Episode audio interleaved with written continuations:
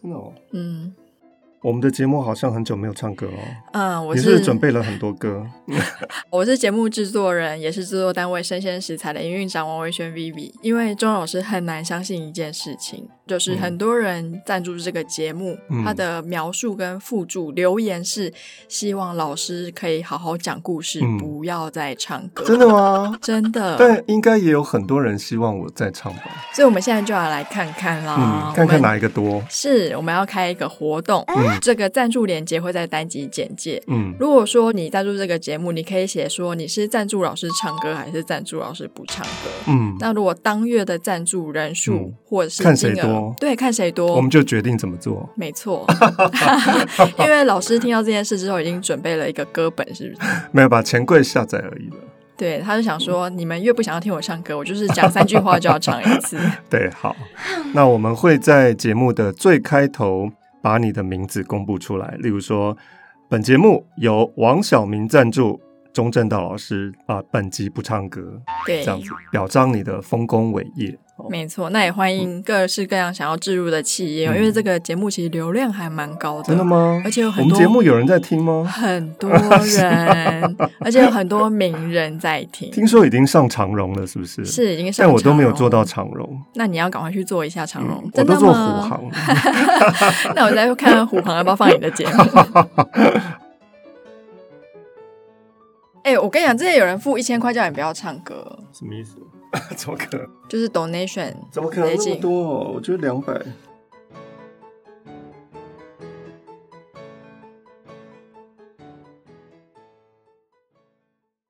本节目由生鲜食材科技出品。Hello，欢迎一起今天遇到艾玲姐。本集由东吴小 Alien 赞助。上次我们看到于老先生想勾搭药厂的老板夏宗玉，苦无机会。于是偷了女儿于佳音的衣料子送给房东太太，希望房东太太如果看到夏宗玉来找于佳音的话，立刻去通报于老先生，好在药厂里面混一个职位。那于老先生想要攀附权贵，跟女儿要钱，他偷东西实在是欠缺道德感。张爱玲笔下的父亲似乎没有一个有良好的形象，常常是猥琐势利、欲望熏心的。甚至是幼稚的，而夏宗玉用电话把于佳音约出来，说要看电影，其实也不是为了看电影，只是想要聊聊，在他们两人相识的地方说一件事情。夏宗玉喜欢于佳音，一直很在意于佳音是不是要离开上海，去那个遥远的学校教书。夏宗玉望着于佳音，过了一会儿，方说：“我要跟你说的不是别的。”昨天听你那些话，我倒是很担心，怕你真的想要走了。于佳音顿了一顿，说：“我倒是想换个地方呢。”夏宗玉说：“你就是想离开上海，是不是？”于佳音说：“是的，我觉得老是这样子待下去，好像不太好。”当然，于佳音所说的不太好，就是心里知道，她也爱上了夏宗玉，她没有办法在夏宗玉的婚姻当中。得到任何的席次，夏宗玉明知故问地说：“为什么呢？我倒劝你还是待在上海的好。”有一个收票的人看到这两个人鬼鬼祟祟的，好像借着这个地方来谈心的，宗玉也觉得了，于是做出一种不耐烦的神气，看了一看手表，大声地说：“哎呀，他怎么不来了？我们不等他走吧。”两个人就一同笑着离开了戏院。他们上馆子吃了饭，又看了一场电影，但是没有再延续这个话题。又有一天，夏宗玉忽然晚上来找于佳音，说：“你没想到我这个时候来吧？我因为在外面吃了饭，时候还早，想来看看你，不会太晚吧？”于佳音说：“不太晚，我才刚刚吃了晚饭呢。”于佳音把一盏灯拉得很低，灯下面摊着一副骨牌。夏宗玉说：“你在做什么呢？”于佳音说：“起课。”这个起课是早起的起，上课的课。起课指的是占卜，也就是丢铜板或者是掐手指来算干支、推断吉凶。夏宗玉说：“哦，你也会这个啊？”夏宗玉把桌上的一本破旧的线装书拿起来翻着，这本线装书就是占卜的书，带着一种蔑视的口吻说：“灵吗？”佳音说：“我也是闹着玩的。从前我父亲常常天亮才回来，我母亲等他就是拿这个消遣。我就是从母亲那儿学来的。”夏宗玉坐下来弄着骨牌，笑说：“你刚才起课是问什么事呢？”佳音笑说：“问啊，问将来的事啊。”夏宗玉说：“那当然是问将来的事啊，难道是问过去吗？你问的将来是什么将来啊？”佳音说：“嗯，不告诉你。这个不告诉你，有点娇嗔甜美，太甜美了。”夏宗玉看了他一眼，就说：“我也许可以猜得着哦，让我也一起来起一个好不好？”佳音就说：“好啊，我来帮你看看。那你问什么呢？”夏宗玉笑说。你不告诉我，我也不告诉你，说不定我们问的是同一件事呢。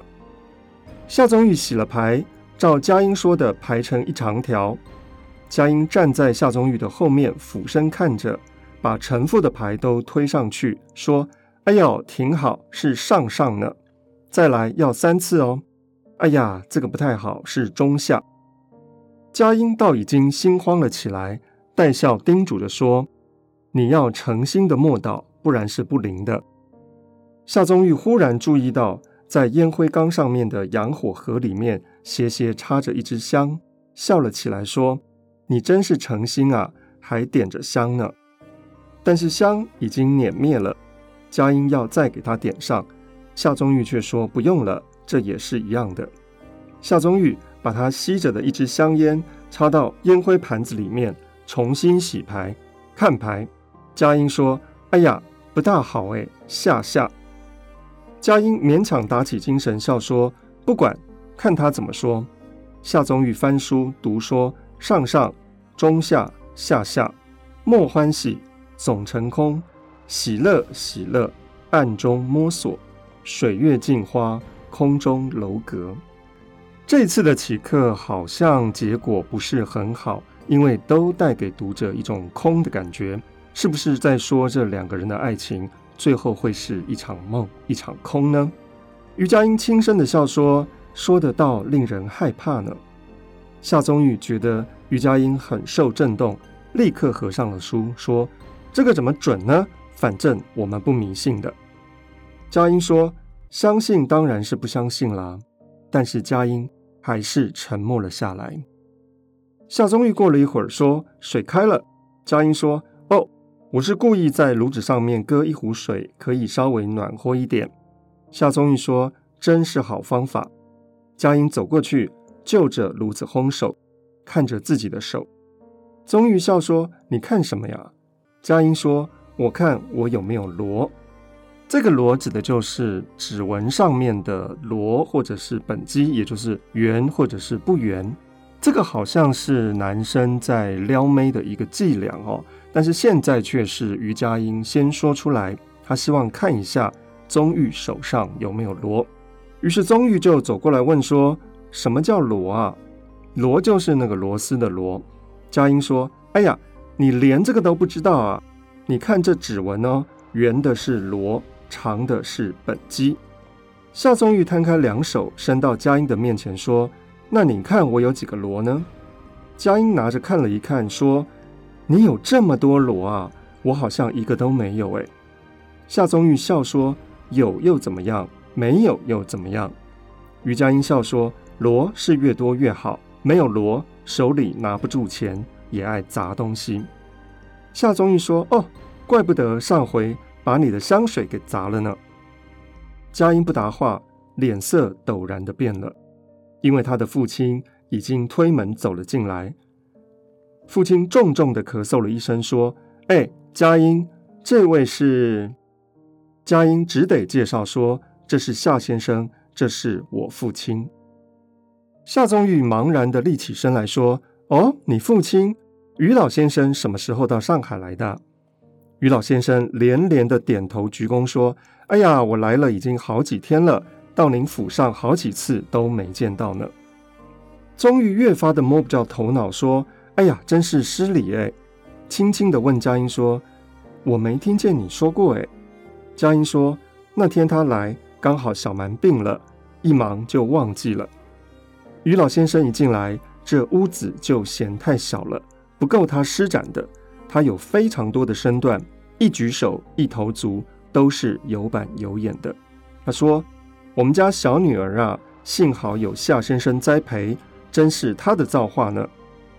宁夏先生真是年少英俊，这样的有作为，实在难得。”夏宗玉非常的僵，说了一声：“您太过奖了，请坐。”于老先生说：“您坐，您坐。”于老先生等到宗玉坐下了，方才坐下，说：“像我这种老朽啊，真的是没有用。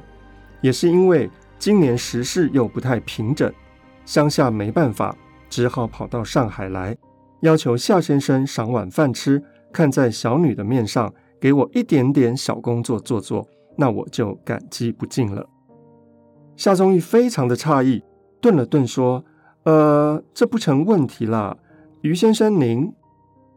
于老先生说：“我别的不行啊，只光念了一肚子的旧书，这半辈子还是怀才不遇的。”佳音一直没有肯坐下来，他把床头的绒线拿起来支着，淡淡的说：“所以喽，像我爸爸这种旧式的学问，现在都没用了。”夏宗玉却说：“那也不见得，我们有时候要点应酬的文字，需要文言文的。”简直就没有这一类的人才呢。于老先生说：“那可以啊，挽联啊、寿序啊这一类的东西我都行，都可以办。”夏宗玉说：“那好啊，如果于老先生屈就的话。”佳音气得别过身去不管了。于老先生说：“那我明天早上来拜访您，您的办公地方在……”夏宗玉掏出了一张名片来递给于老先生，说：“好。”你明天上午来，我们谈一谈。于老先生乘胜追击，拿出了一个鼻烟壶。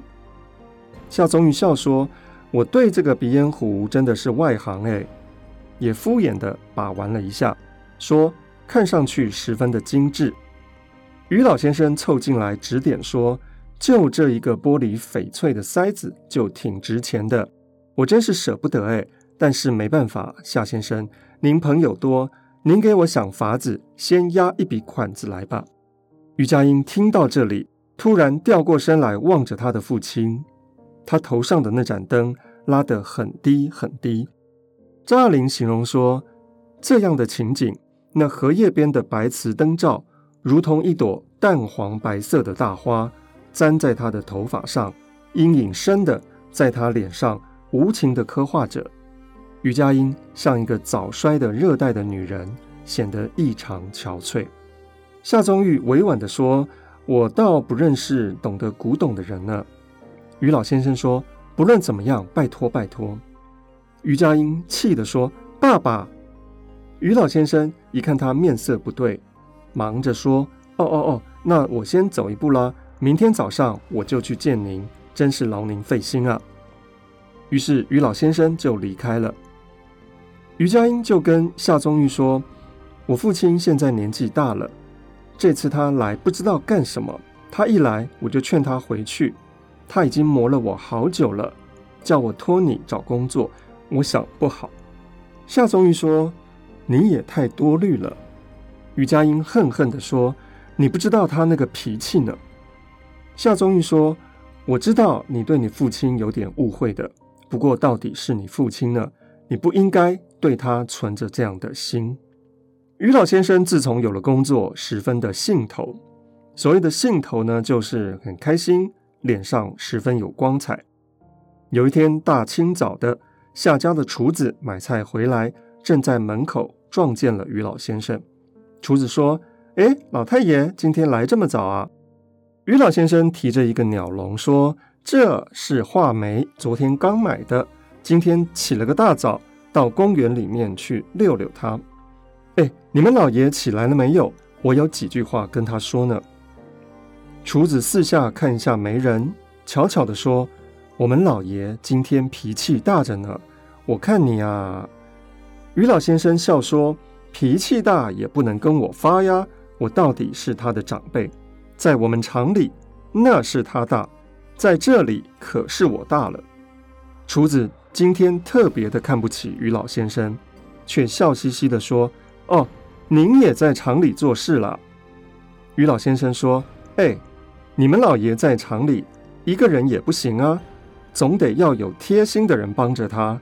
那我呢，反正就是自己人喽，我费点心也是应该的。”正说着，小蛮从楼上咕咚咕咚地跑下来，往客厅里面一钻。姚妈一路叫唤他的名字，追下楼来。于老先生大剌剌地说：“姚妈回来啦！”姚妈沉着脸说：“可不回来了吗？”姚妈不太理睬于老先生，自己走到客厅里面去，咕叽着说：“这么大清早就来了。”于老先生也跟了进去，将鸟笼放在桌子上面，说：“怎么这么没规矩啊？”姚妈说。我还不算跟你客气啊，小蛮，赶快上楼洗脸。于老先生生气地说：“你怎么啦？今天连老太爷都不认识了。”姚妈满脸的不耐烦说：“你声音小一点，我们太太回来了，不舒服呢，还躺着。”于老先生这个时候就矮了一截，说：“怎么，太太回来了？”姚妈冷冷地说：“太太迟早要回来的。”于老先生转念一想，便也冷笑着说：“哼，太太，太太又怎么样？太太肚子不争气，只养了一个女儿呢。”小蛮正在玩弄那只鸟，于老先生突然转过身去，大声地叫：“哎呀，你怎么把它放了？你这个小孩子！”姚妈也骂小蛮说：“你去动它那个干嘛？”于老先生说：“哎呀，你看，飞了，飞了，飞走了啦！我好不容易买来的。”还都没有完呢，姚妈连忙拉着小蛮说：“走走走，我们不用理他，上楼洗脸去。”于老先生说：“你把我的鸟放了还哭，哭了我真打你。”这个时候，夏宗玉下楼来了，问说：“姚妈谁啊？”于老先生慌忙放手不迭，道：“是我夏先生，我有一句话，趁还没上班，我想跟您说一声。”夏宗玉披着一件浴衣走过来，面色十分疲倦，说什么话呢？于老先生便开口说：“我啊，这个月因为房钱又涨了，一时周转不灵，想跟您通融通融几万块钱。”夏宗玉说：“于先生，你每次都要借钱，有许多的理由，不过我愿意给你忠告。我们厂里的薪水也不算低了，你一个人用。”我觉得也十分宽裕了，你自己要算计着点。于老先生还嘴硬地说：“我是想等到月底薪水拿来，我就奉还的。我因为在厂里不方便，所以特地跑来这边。”夏宗玉说：“你也不必说还了，这次我再帮你一点点。不过你记住，这是最后一次了。”于老先生接过一叠子钞票，轻轻地说。请夏先生不要告诉我的女儿啊！夏宗玉不答，只看了他一眼。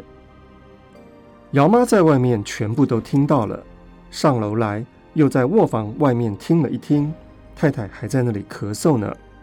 她便走进去说：“太太，您醒了。”夏太太说：“底下是谁来了？”姚妈说：“还不就是那个女人的老子来借钱了，简直是无法无天，还要打小蛮呢。”夏太太吃了一惊，从枕头上面撑起了半身，说：“啊，他敢打小蛮？”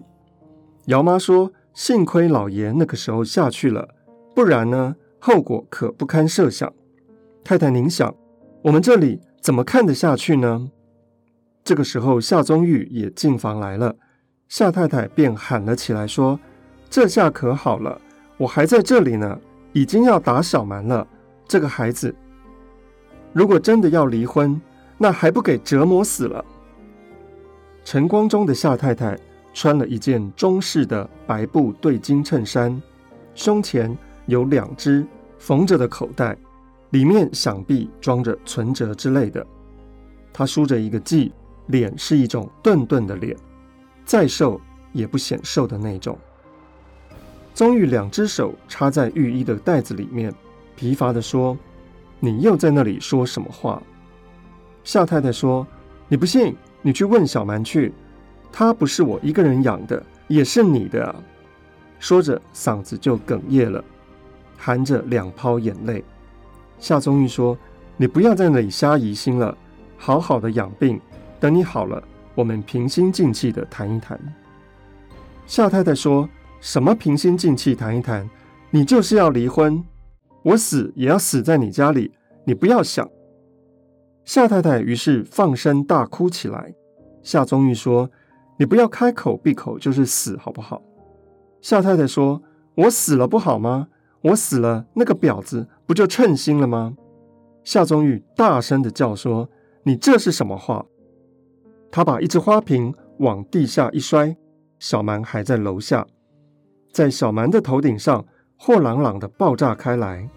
他向上面望了一望，这个时候佣人全都不见了，可是随时可以冲出来抢救。如果真的有惨剧发生的话，整个房子是静悄悄的。小蛮有点反抗的吹起笛子来了，他只会吹那个腔，呜哩呜哩呜的，十分高而尖的声音。如同天外的声音，小蛮好像不过就是巢居在夏家屋檐下的一只鸟，漠不关心。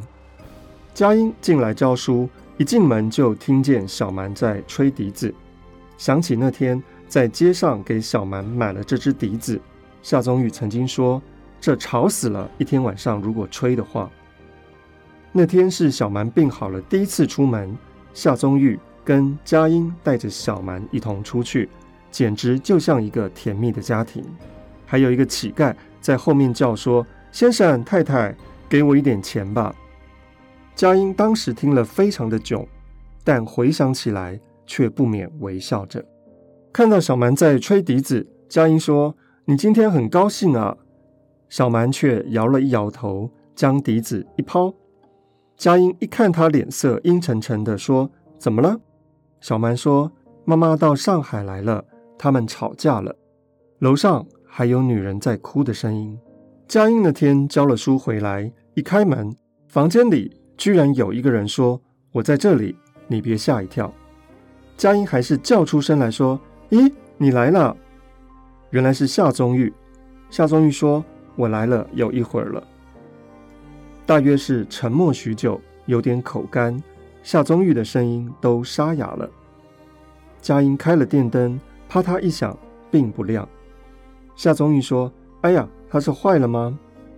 佳音笑着说：“哦，我忘了，因为我们这个月的电灯用到限度了。这两天房东把电给关了，要晚上七点才开呢。我来点根蜡烛吧。”蜡烛点了起来，烛光怯怯的。这个“怯”是怯懦那个“怯”，一个心部，一个来去的“去”。烛光切切地创造出一个世界，这个男生，这个女生在幽暗之中只现出一部分的面目，那是金色的，如同未完成的古老的画像。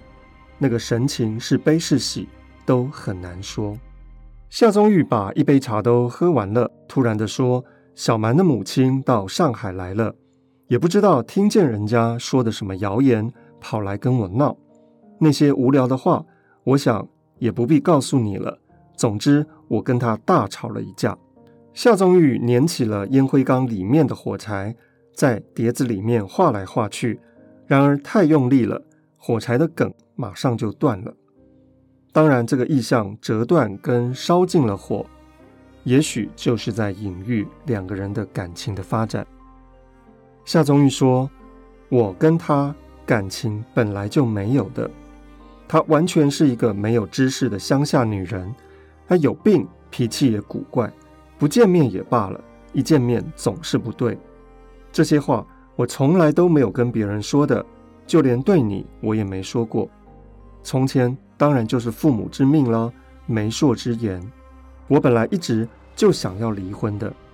宗玉的最后一句话，佳音听着仿佛觉得很意外。佳音说：“啊，真的吗？”宗玉说：“是的，自从认识了你，我是更加坚决了。”于佳音站在窗前，心烦意乱，低着头，拿着一个小钩子，在墙上面一下下的凿着。夏宗玉怕自己说错了话，也跟了过去，说：“我的意思是，我是真的一直想离婚的。”佳音说：“可是我还是，我真是觉得难受。”夏宗玉说：“我也是难受的，可是因为我的缘故，也叫你难受。我、我、我真是的。尽管两个人都是难受的，蜡烛的嫣红的火苗却因为欢喜的缘故颤抖着。”佳音喃喃地说：“自从那时候又碰见了，我就很难过。你都不知道。”夏宗玉说：“我怎么不知道？我也是一从头就知道的。不过我有些害怕，怕我想的不对。现在我知道了，你想我，我多开心啊！你别哭了。”这个对话可以让彼此知道两个人都是彼此喜欢的，而于佳音。也正式变成了介入别人婚姻的小三，一方面很高兴，一方面很痛苦。当然，痛苦是比较多的。这让我们想起唐娜有一首，就是在叙说第三者的一首歌曲，叫做《奢求》。总在泪冰凉以后，才能感觉心好痛。是我导演这场梦，骗自己去生活。站在慌乱人海中，擦肩而过的冷漠，仿佛都笑我不该介入你的爱情。谁会欢笑，谁会悲伤，我都不在乎。我知道你的将来属于他，欺骗自己，同情自己，偶尔恨自己，爱不就自私，不然就别奢求。房间里的灯突然亮了，夏宗玉说：“咦？”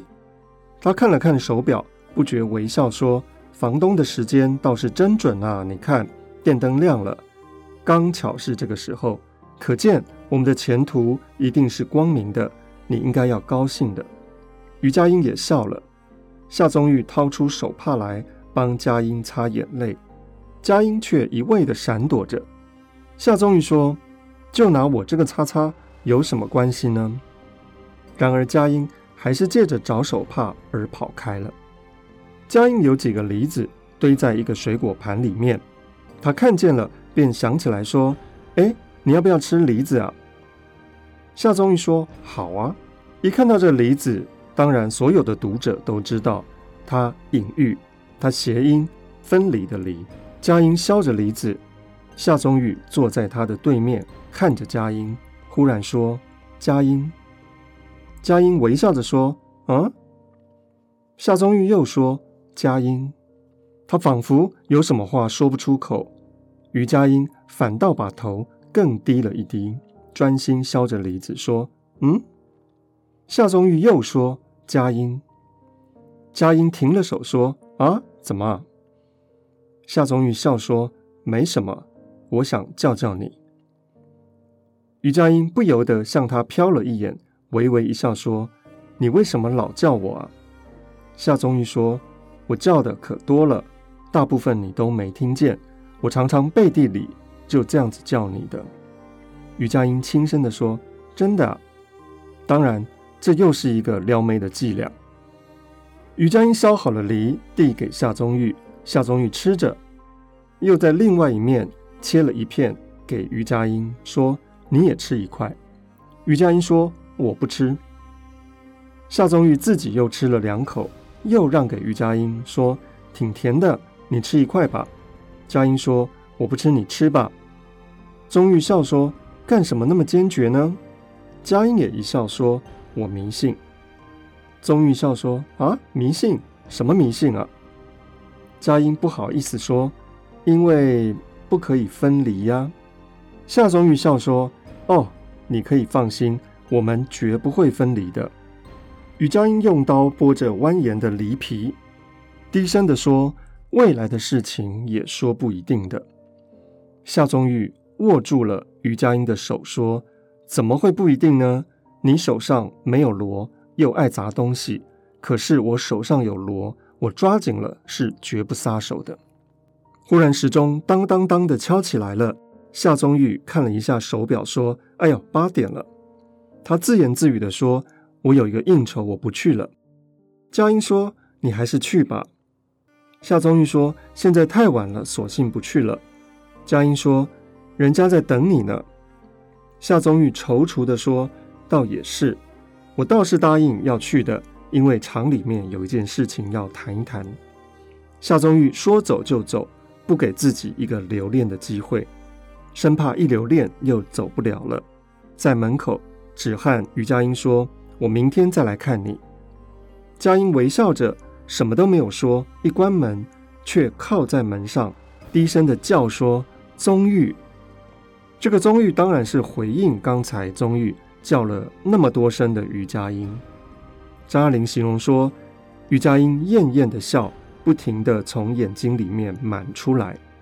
这个艳艳是水部一个鲜艳的艳，指的是。”水快要满出来而波动的样子，张爱玲说：“她必须狭窄了眼睛去含住那个艳艳的笑。”于佳音走到桌子前面，又向蜡烛说：“宗玉，宗玉。”而烛火也因为他的口气而荡漾开来。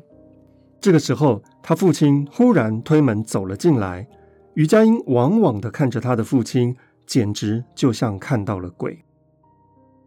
这个父亲会不会是破坏于佳音跟夏宗玉的最重要的原因呢？父亲为了钱，一直想让于佳音嫁给夏宗玉，但是夏太太又回到上海来了，于佳音跟夏宗玉的爱情该如何发展呢？请听下回分解。